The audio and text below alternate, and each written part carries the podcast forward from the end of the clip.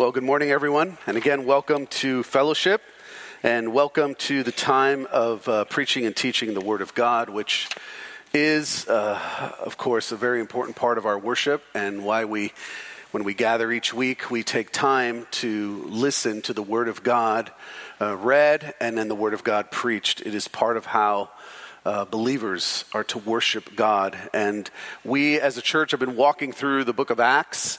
And so I'm going to continue in, uh, in that series, and I'll continue it through next week. Next week, we will finish chapter 13. And uh, then we'll take a break and we'll pick up with chapter 14 and uh, continue on in the book sometime later down the road. Not exactly sure when that will be but we will pick it back up, and then through the summer, uh, we'll be able to talk and introduce some, a little bit of some different topics for us uh, to hear from um, as we uh, continue to seek the Lord for direction and seek His Word. But today, as we look into the text, we're going to see that the God of the Scriptures is the God of all history. He's not just the God of the past, but he's the God of all history. In, in, today's text, and what I mean by that is even what he's doing in the present. In, today's text, Paul, the apostle, what he does is he walks his listeners through uh, some of the Jewish history. But for what purpose does he do that?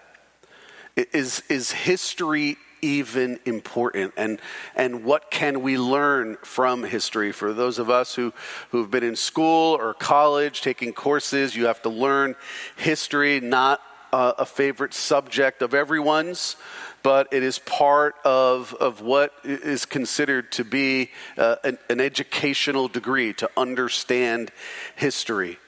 Winston Churchill famously said, Those that fail to learn from history are doomed to repeat it. It's one of his classic lines. And is that true? Or, or should I say, really, to all of you, do you believe that it, that statement is true? Just because something happened in the past, does that mean, does that mean that it, that it will happen again? Probably not. It doesn't necessarily mean that, but it does mean that we can learn something from what happened in the past. And, and when we are talking about an unchanging, faithful God, think about that, an unchanging, faithful God, it seems quite important to learn from history. And so today we're going to see that God worked in, in, a, in a very specific way in the past. And and, and Paul is intentionally telling all these people what God did. And, and he's doing that because his work in the past was meant to tell us something about how he will continue to work in the present and in the future. And so let's seek then together to understand what God is doing in the present by understanding what he has done in history because he is the God of all history. So let's pray together and ask God to continue to guide and direct us. Lord God, we thank you already for this time that we've had together on this Lord's day where we gather in your name to worship you. We thank you for the, for the truth of the songs that we have sung, for the scripture we have heard for the giving that we've that, that we have brought before you as an act of worship. And now lord god we pray that you would continue to bless our worship as we hear listen to and respond to the word of god. Give us ears to hear especially where there, there may be situations in our own life in our own life that would prevent us from hearing clearly. Speak to our hearts May our hearts be open. May our eyes be open. Lord God, Spirit of God, do the work. We pray, we ask you to do the work that only you can do. And do it in the power of your word in Jesus' name. Amen. So last week, uh, Pastor Tim got us started in uh, chapter 13, and he shared uh, well, it was actually two weeks ago, and he shared what happened in, in Cyprus with the, with the false prophet and the proconsul, and, and we saw the power of our God against the forces of evil that were seeking to pervert his truth. And that always is happening. When the, when the gospel is going out, there, there, are, there are the forces of evil seeking to pervert the truth of God. And so we, we saw that, and now we're going to pick up here where Luke continues to take us with Paul, Barnabas, and John Mark, and, they, and they're picking up with leaving Cyprus. And so we start with Paul and Barnabas going to Perga and then to Pisidian Antioch. And you see that in verses 13 and 14. So, what happened is leaving Cyprus, they sailed north nearly 200 miles across the Mediterranean Sea, and then they landed at the port of Perga. And Luke tells us here that this is where John Mark leaves them and he heads back to Jerusalem. Now, Luke is telling us this very specifically, but he also provides very little detail. And again, he's doing that intentionally. Remember, he didn't forget something. He's writing under the inspiration of the Holy Spirit. And so he's telling us that this happened, but not giving us much more detail. Now we know later in the from later in the book of Acts and from other some of other Paul's writing that Paul was not happy with John Mark's decision to leave. And so, what we see here is even with the apostles, there was some relational conflict among those in ministry. Can you imagine that? People in ministry having relational conflict. That's, you know, that shouldn't be. Sometimes we think that because we think, well, you're in ministry and you're committed to the Lord and committed to the gospel, so therefore you're not human. No, you, we are human. Even, even those of us who are, who are in ministry, and even in ministry where, where we're proclaiming the word, as Paul was doing, as Barnabas was doing, as John Mark was doing. Mark wrote the gospel of, of Mark. I mean, so, so like there, there's some important stuff happening here, but yet we see that there was some still relational conflict. Now, we're not going to go into more of that because I want to continue into the text, and Luke doesn't take us further into that. So, after John Mark leaves, Paul and Barnabas, they begin their journey to Pisidian Antioch, and that's not to be confused with Antioch in Syria, where we already studied and learned about. Pisidian Antioch was about 100 miles away, and the journey there was difficult. Uh, they had to walk through the Taurus mountain range which was a difficult passage. Most scholars believe that they took that route here, if you look at the map, in green, which was a little bit more difficult as opposed to the longer but, but potentially easier route in red. And the route that they, they took was often flooded by mountain streams. It was known for having bandits and, and robbers. Uh, even uh, Roman history tells us that the Romans had trouble subduing this bandit activity uh, along this passage. But that's the passage that they took. Pisidian Antioch was also 3,600 feet above sea level, so, so there were elevation adjustments to make as well. And it's possible that Paul had this specific journey in mind when he wrote in 2 Corinthians 11 on frequent journeys in danger from rivers, danger from robbers, as he was explaining some of what he has gone through in ministry. So, so Luke sets us up. Paul and Barnabas go to Perga and then to Pisidian Antioch. Next, they go to the synagogue. Paul and Barnabas go to the synagogue, and we see that in verses 14 and 15. Now, they're not just there to join in Jewish worship. They're not there to say, hey, we've got to go to Jewish worship as is our custom. They're going there as witnesses of the gospel. So you need to understand that because sometimes uh, people will misunderstand or misrepresent the scripture to say things like, well, look at even the New Testament apostles were, were taking part in what would consider, you know, more considered to be Judaism or Jewish worship, but they weren't there for that purpose. They were there as witnesses of the gospel.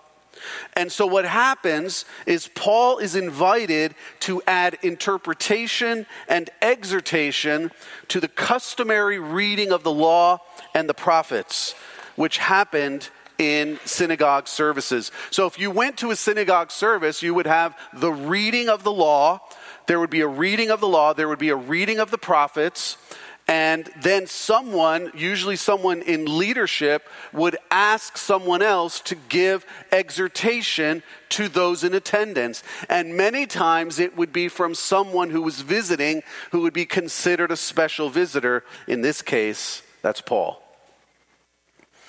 And he begins what is really considered to be a very powerful sermon. Now, before I break down the sermon, I want to share with you just four things that you should know about this sermon before we even look at it. And I came up with a really creative way of saying that what you should know about Paul's sermon. Yeah, that's about as creative as it gets. Uh, four, four things. He is in a Jewish synagogue. So again, just remember, uh, remember where he is at. We'll put this on the screen here for you to see. He's in a Jewish synagogue. His message is not exactly welcomed here. Remember, you got we, as we look through this, we've got to remember the context. He's in this Jewish synagogue, and his message is, is not really welcomed in terms of what he's going to be telling them. It's a God centered sermon. And, and, I want to point this out in the beginning because I want you to see, I want you to see this as we go through the text. God is the subject of nearly every verb in Paul's retelling of Jewish history. Now, that is not unintentional. He, he is making it very clear that God is the central character of the story. Not, not Israel, not the Israelites, not the Jews, God, the God of the scriptures. It also reveals in this sermon Christ as God, Christ as Savior, and Christ as King. And we will see that. And then you'll also see that Paul's message fits his audience. He knows who he's talking to, he's aware of that. And he adjusts his message and how he, he doesn't he doesn't remove truth. He doesn't change truth. He's not afraid. He's adjusting what he's saying to be more impactful to his audience. Oh, and one more thing that you should know is Paul's sermon does not have three points, and his points do not all start with the same letter. So there's no alliteration. He missed his homiletics course. Just saying, just letting you know that this was really more of what it is that the Spirit was giving him, and he was just declaring it. So I'm going to break this down. We're going to start with uh, the first point that I want to uh, tell you about that's coming out of his sermon God is the sovereign author of all Jewish history. God is the sovereign author of all Jewish history. You see that in verse 21 and 22. You see the beginning uh, there of uh, verse uh, 16 where he says, So Paul stood up and motioning with his hand said, You see that in verse 16? You can almost see before he even gets started that he's kind of just getting everyone to quiet down and listening to get their attention. He's drawing the attention in of his listeners. And then he retells history with a very clear God centered intent. He says, God chose our fathers. He said, God made the people great. God led them out. God was merciful to them in the wilderness. God is the one that destroyed their enemies. God is the one that gave them an inheritance. God is the one that gave them land. And Paul is directing his listeners and all of them to God. He is making sure the people know that God has been sovereignly reigning over their history from the very beginning. And they're listening to this. And they're probably, you know, shaking their head in agreement. He's making much of the God of Israel. They can identify with this. And then he moves on and the next point he makes is that Israel rejected God as their king by asking for a human king. So now he's kind of talking about some of the bad stuff that happened. You see that uh, in verse 21 where he says, And then they asked for a king. Paul reminds these Jews that the people of Israel asked Samuel for a king because they wanted to be like the other nations. If you read through those stories in the Old Testament, you'll see that it was not God who wanted them to have a human king. Why is that? God was their king. But they wanted to be like the other nations. They wanted a king they could see. They wanted a king that would, that would stand before. They wanted a king that was to them. And so they, they asked king. So God gave them Saul. But then God removed Saul and he raised up David to be king. I don't know if that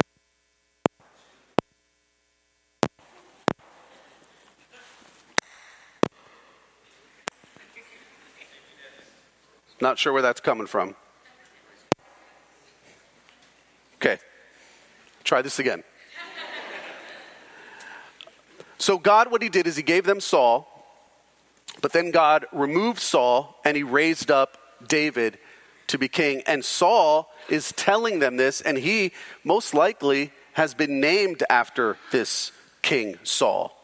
And Paul mentions what God said about David a man after my heart, a man who will do my will.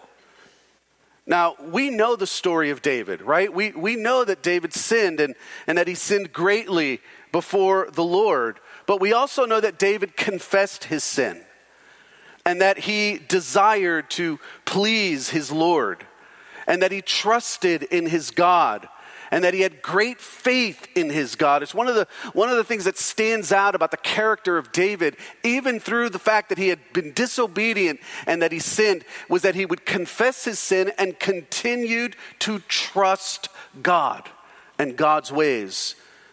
And so here we, it says that he was a man after my heart who will do my will. And so Saul is letting these people know Israel rejected God as their king. And then, third, he moves on and he says, Jesus is Israel's promised Messiah, promised Savior, and promised King. So look at verse 23. Of this man's offspring, God has brought to Israel a Savior, Jesus, as he promised. So this is right now a transition. Paul makes a very significant and risky transition. Because so far, his message, his Jewish history, it's kind of resonating well with his listeners. But now he moves to Jesus. And we've got to remember, you know, what's happened now with Jesus. He's been crucified and he's not well liked at all by the Jewish leaders. His, his followers are getting persecuted.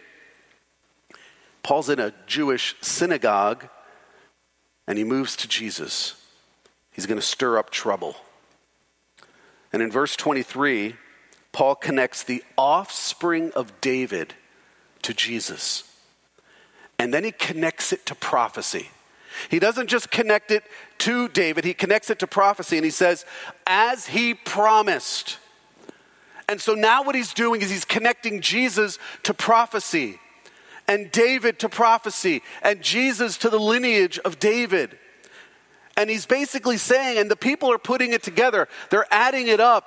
Jesus is the promised Davidic king, but then he also refers to Jesus as Savior. He is Savior, he is King, and, and he's hitting them with this. And then he brings up John the Baptist. And he does that because John was also prophesied to come. He was another one that was prophesied uh, in the Old Testament to come as a forerunner to the Messiah, and also John the Baptist was considered to be a prophet. So, after bringing up John, he then says that John considered this Jesus to be so powerful that John the Baptist himself was not even worthy to untie his sandals which was such a lowly task, but John didn't even feel worthy to do that. And by saying this, Paul, what he was doing was he's elevating Jesus to these listeners. He's making it clear to these listeners that even the great John the Baptist saw Jesus for who he is. He's opening their eyes to who this Jesus is. Who he was in the past, because they know he has since been crucified, but who he is in the present, because he's risen. And then he goes on, and then the next point he makes is that this salvation, this Jesus, was sent to the Jews and they rejected him. And so here, Paul gets real direct. He identifies the Jews by calling them sons of Abraham. Sons of Abraham, which they like to hear. They like to hear that because that, that they're, you know, they're, they're deepening their roots and their heritage. And then he says also, you God-fearers. And what he means by that is the God fearing Gentiles who had adopted Jewish custom now and are believing in the Jewish God. And then he says, the message of this salvation has been sent to us. And he's including them, he's making it personal, he's drawing them in. And he means something. He means that God sent this Jesus, God sent this salvation to the Jews. He came through Abraham to the Jewish nation. And what did they do? What did they do? They did not recognize him. They did not understand what he was saying. They would not believe. They rejected him. So, so again, this is not the real popular part of his message with this group because now they're included in the rejection. And then Paul makes a direct reference to what they're doing in the synagogues each week. Don't miss this because this is real direct here. He and he says to them, "You know, you gather each week. And each week you hear the reading of the law. And each week you hear the reading of the prophets. And you want to know what? These scriptures that you're hearing, they testify to this Jesus, and yet you still reject him. He's reminding them of their gatherings and the fact that at these gatherings they're hearing the word, but they're not understanding who it's talking about. Not only that, not only that, but the fact that you continue to reject him, don't miss this. It's actually fulfilling the very prophecies that you're reading because you're reading prophecy about people rejecting him, and that's what you're doing. And you don't even realize that the people that the prophets are talking about are you. I mean, he's hitting them. This is, this is direct, straightforward preaching. I, I was, as this was hitting me, and I'm thinking about this text, it, it, I thought, boy, this is a this is a Paul Washer moment. I don't know if you guys know who he is, but he's known for saying, you know, um, I don't know why you're clapping. I'm talking about you. If you, if you don't know what, if you don't know that message, you can Google him and listen to that message. But he's talking to this group of young people, and they're all cheering him on. But in the talking, he's actually he's actually exhorting them to true Christian living, and they're all clapping. He's like, "Why are you clapping?" I'm talking about you. You're the ones who need to straighten up. And they kind of stop clapping. I'm like, oh. Paul is saying these prophecies about rejecting the Messiah, they're about you. You read them each week. Yeah, you gather, you have the reading of the law, you have the reading of the prophets, but you do not realize that they're condemning you for your unbelief and for your rejection of Christ. You see how do you see how easy it is for us to get religious and religion religious tradition and go through the motions and not even realize or recognize what it is that we're doing? You you we all need to pray and ask God to help that not happen with us.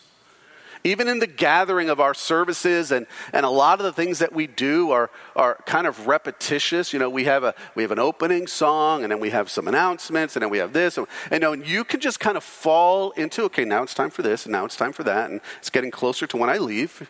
You know, all these different things. But what we're supposed to be doing is you allowing these things to draw us in to the worship of God. And these people didn't even realize what was going on.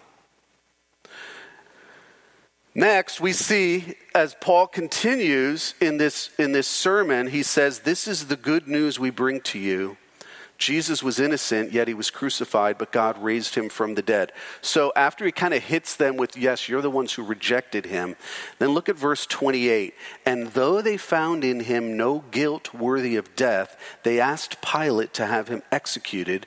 And when they had carried out all that was written of him, they took him down from the tree, laid him in a tomb, but God raised him from the dead. So he declares the crucifixion and then he declares the resurrection. And look at verse 32. And we bring you the good news that what God promised to the fathers, this he has fulfilled to us, their children, by raising Jesus. He is connecting dots all over the place here. He's saying this good news that we're bringing to you, it's what God promised to our fathers. And there's the line, the dot from Jesus back to the Old Testament. And then he's coming all the way back and he's fulfilled it to us, to all of you that I'm talking to you. How did he fulfill it? How did he fulfill what he told our fathers? He fulfilled it when he raised Jesus from the dead. And they're like, what? They're not, this, this was powerful teaching. And he tells them they found no guilt in Jesus that was worthy of death, yet the Jewish leaders begged Pilate to crucify him. I'm sure that wasn't a popular statement.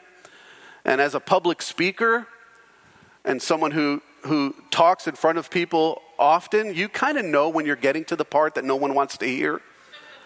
And you're like, oh, I see it coming. And he just gives it out there. After they, after they did all that was prophesied, Again, another reference to God's hand. He keeps talking about prophecy. They took him down from the cross, laid him in a tomb, and then verse 30 but God raised him from the dead. God raised him up. You killed him. God raised him. That's, that's what he's saying. And when he says you, what he, what he's meaning, what he, what he means is the Jewish leaders and then he tells them, for many days, this risen Jesus appeared. People saw him, people heard him, and these people believed. And the people that believed, you know what they're doing now? They're telling others about Jesus. They're his witnesses. And Paul says, This is the good news that we're bringing to you. This is what we're here to tell you. The person and the work of Jesus, the Christ, he's our message. He is salvation. He's the good news. We're here to tell you about Him.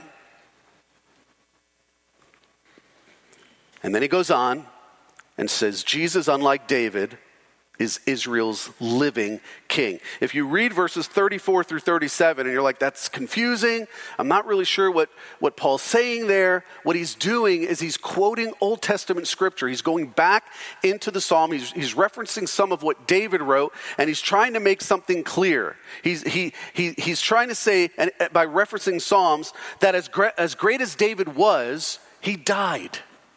He saw corruption. But this new king, this Jesus, did not see corruption. He was raised to life. That's the point that, that Paul is making to them. And he's saying, He is the true king. He is Israel's king. He's the king of the Gentiles. He's the king of all kings, is what he's saying. But to do that, he has to elevate Jesus above David. And for some of these people, that was a problem. And then he goes on and he says, It's only through this resurrected Jesus that forgiveness of sins and freedom from the condemnation of the law can be found. It's only through this resurrected Jesus that forgiveness of sins and freedom from the condemnation of the law can be found. Look at verse 38. Let it be known to you, therefore, brothers. So now he's, this is his concluding thought. Let it be known to you that through this man, forgiveness of sins is proclaimed to you.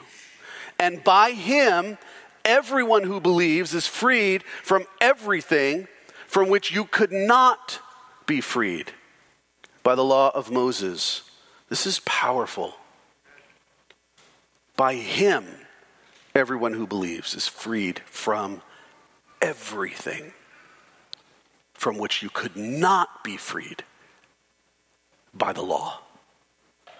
All right, now he's really, he is really talking about some difficult, dangerous things here in this synagogue. And then he references prophets. Boy, does he know the Old Testament.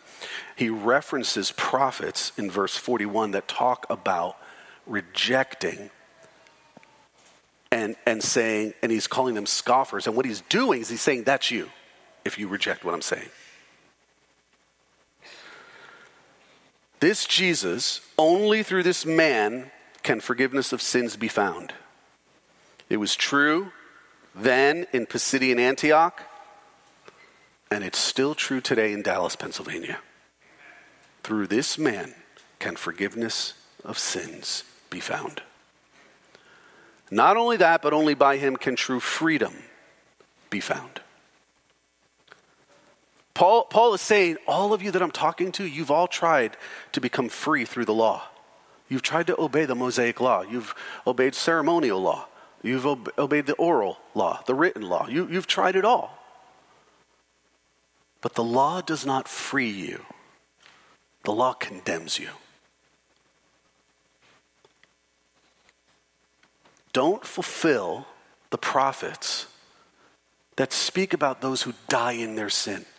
That's again that reference to verse 40 and 41. Don't, don't, don't fulfill those prophecies. Don't be those people. Beware of that, he's saying. Instead, believe in this Jesus. Be forgiven. Receive freedom, true freedom, the freedom that only comes through Christ. What a powerful sermon Paul preached that day in Pisidian Antioch. And it is still strong and still powerful, very powerful for us today. We're going to pick up next week and finish this chapter, but what I want to do now is see what we can learn and apply more, more intentionally in our own lives from this sermon. The first, the first point that I want to make that I think we can think about here and apply is, is really related to the title of the message, and that is Our God is not only the God of past history, He's the God of all history. Amen. Do you realize that sometimes we act like God knew what He was doing in the past, but He somehow doesn't know what He's doing in the present? Do you find yourself doing that? You know, you read Old Testament and you're like, man, look what God did. Then you read the newspaper and you're like, what is going on? Well, nobody reads newspapers anymore, so you scroll on your phone. right? You look at your feed and you're like, what is going on? Paul walked these people through the history of Israel. And he did that so that the people could see that this God had been the same God over all of Israel's history. But the God over history in the past is the same God over current history being made, over what is happening right now. And if you fail to know, here, here's why this is important. If you fail to know and understand what it is that God has done in the past, which He has revealed in His Word, if you, if you fail to know and understand that, you're going to be blinded from seeing and understanding what he's doing in the present.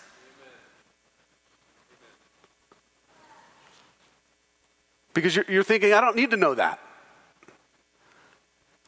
But that's Paul's whole point. What he was doing is saying, let me tell you all of what it is that God has done.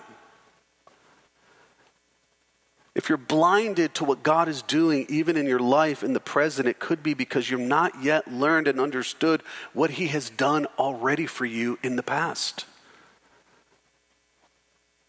Why is Paul doing this? Why does he preach this way? Is he preparing them for a Jewish history test?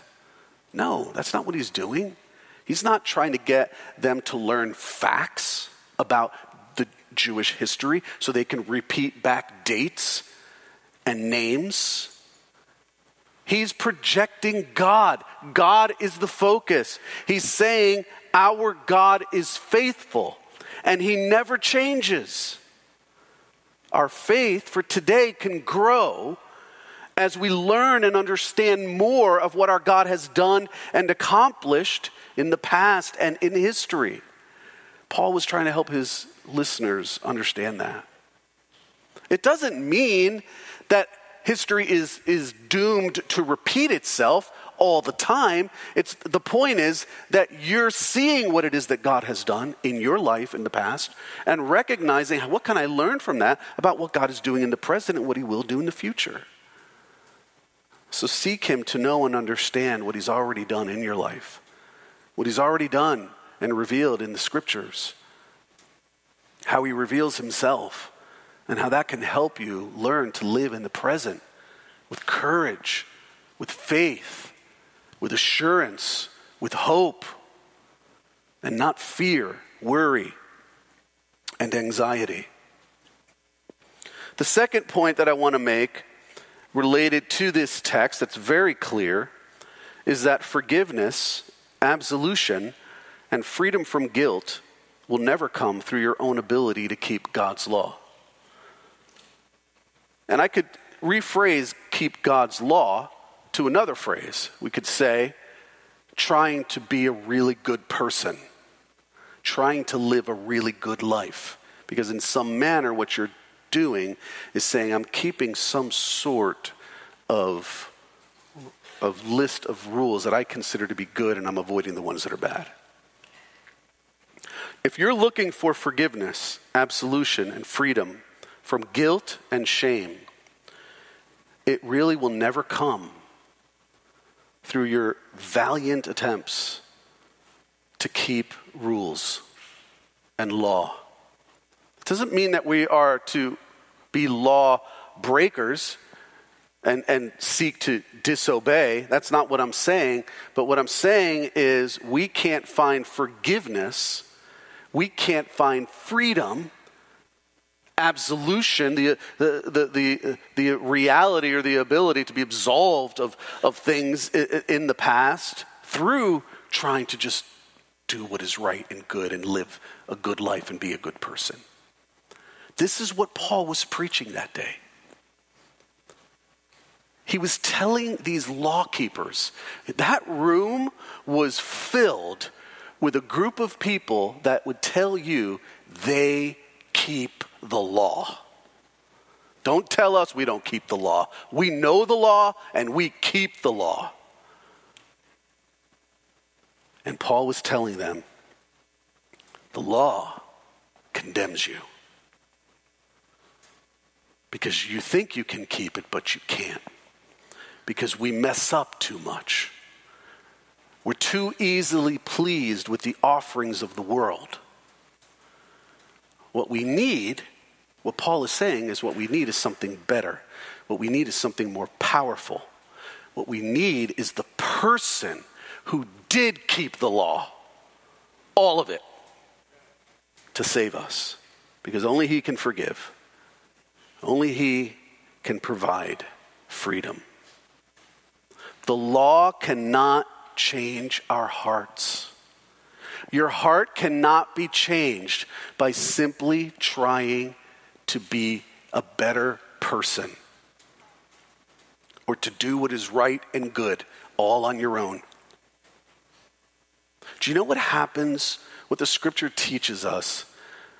What happens when the law of God confronts our hearts? And I'm not talking, don't, don't think generally, think your heart. Think of your heart specifically. When the law of God confronts your heart, do you know what happens? it reveals the depth of our sin. We don't, we're not, the, the law doesn't confront our hearts and then we say, wow, look how good I'm doing. That's, we think that may be, we may feel that way, we may convince ourselves, but that's not what's happening. The law is actually saying, look at the depth of your sin. Because the law doesn't change hearts, but what it does do is reveal the depth of sin in our hearts. And don't you don't you see this happening in our world today? I mean, it's almost impossible to fathom the depth of sin and evil that possesses someone to needlessly murder and execute children. It's, it's the depth of evil that is involved there is almost too hard for us to imagine. And we respond in horror and we respond in shock. But what also do we immediately do? We, we move to certain things, right? One of the things we're clearly moving to right now is blame. And the other thing is that I'm noticing is more law. Laws will fix this. But what Paul's message is just funny how things happen in um, eh, the timing of things, because this wasn't an intention of mine to even address this. But as I was thinking about the, in, the intention of this text, it addresses it. Because the heart behind acts like this is a law breaking heart. And what we need and what the world needs is someone to heal that heart, to heal that brokenness. The brokenness in people that resort to this kind of evil, which we know comes from our enemy. We know that's where this resides and where it comes from. And that's what Paul is saying here. He's saying the law, trying to be good enough, all it's going to do is reveal the depth of sin in our hearts. But the message of salvation through Jesus, that renews evil hearts. Right? We believe that? Like the message of the gospel renews evil hearts? I hope you still believe that. So, Christians, we should, we should not be more motivated to political action than we are to gospel action. When we hear things like this and we think, I got to get more motivated behind po- political action, I think we hear a text like this and we say, Do we really want things to change? Then let's proclaim the heart changing message of Jesus to broken people. People who are determined to do evil because they need their hearts changed. And that's what this message does. And that's why Paul said, don't try to follow the law. The law is just going to burden you. It's going to make you feel like you have no way out. It's going to make you feel horrible about yourself. It's going to, it's going to bring out the evil in you. What you need is a Savior. And He's come I was thinking about last week and our youth sharing testimonies of how the Lord Jesus Christ changed their life. How they've shared how uh, the growing up uh, in, in the church or through the relationships they've had, they shared testimony of how Christ has changed their life. Their hearts have been changed. They want to live for Jesus. So, as I was thinking about that, I was thinking, well, do we want to see more kids and teenagers like that? Like, do you want to see more of that? Rather than, rather than what, we, what we might see in, in the world, which is evil, seeking to do evil, do you want to see more of that? Then invest yourself in the lives of children and teens and others around you that God has placed and bring them to Jesus. bring the gospel to them because that's what they need. So, so really our response to what we see happening is it's a reminder to us of, of the evil within humanity and the need for humanity to have the gospel proclaimed to them. The life changing gospel. Verse 26 says, Brothers, sisters, those among you who fear God, to us has been sent the message of this salvation. It's to us, We're, it's been given to us. And we bring you, verse 32, we bring you. Who's you? Well, for us, it's the broken world around us. We bring this broken world this good news of Jesus. And what do we proclaim? Verse 36 through this man, through Jesus, only Jesus, forgiveness of sins is proclaimed to you. By him, by Jesus, everyone who believes is freed from everything, including the brokenness of evil that's all around us.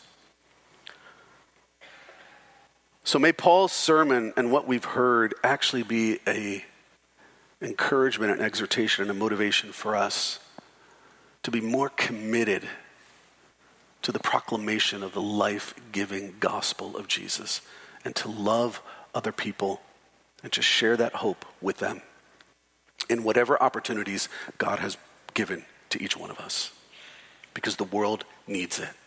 We're reminded of that all too often. Let's pray together.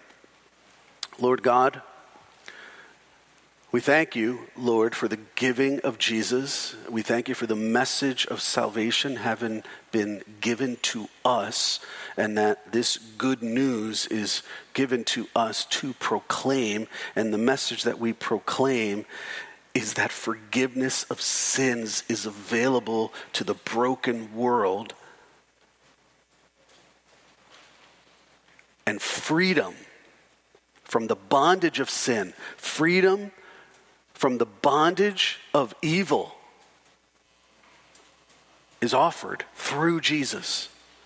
Lord, help each one of us to see the true treasure that we've been given in the message of the gospel. May we not believe the lie of the enemy that what the world needs are a bunch of hu- human fixes and not and ignore the treasure of the gospel as what is needed to change hearts. So, Lord God, continue to help us to see Jesus Christ as he has been revealed in this text today as God, as Savior, and as King. And may we, as his people, continue to live in allegiance to him as our King for his glory and honor. We thank you, Lord God, for your work and for your love and your compassion to us. Give us strength to respond as we should, and also courage to make you known as we should in every situation that you place us in, Lord, providentially. We give you praise for that. And we continue to declare to you how great you are and how thankful we are that you are our true King. In Jesus' name, amen.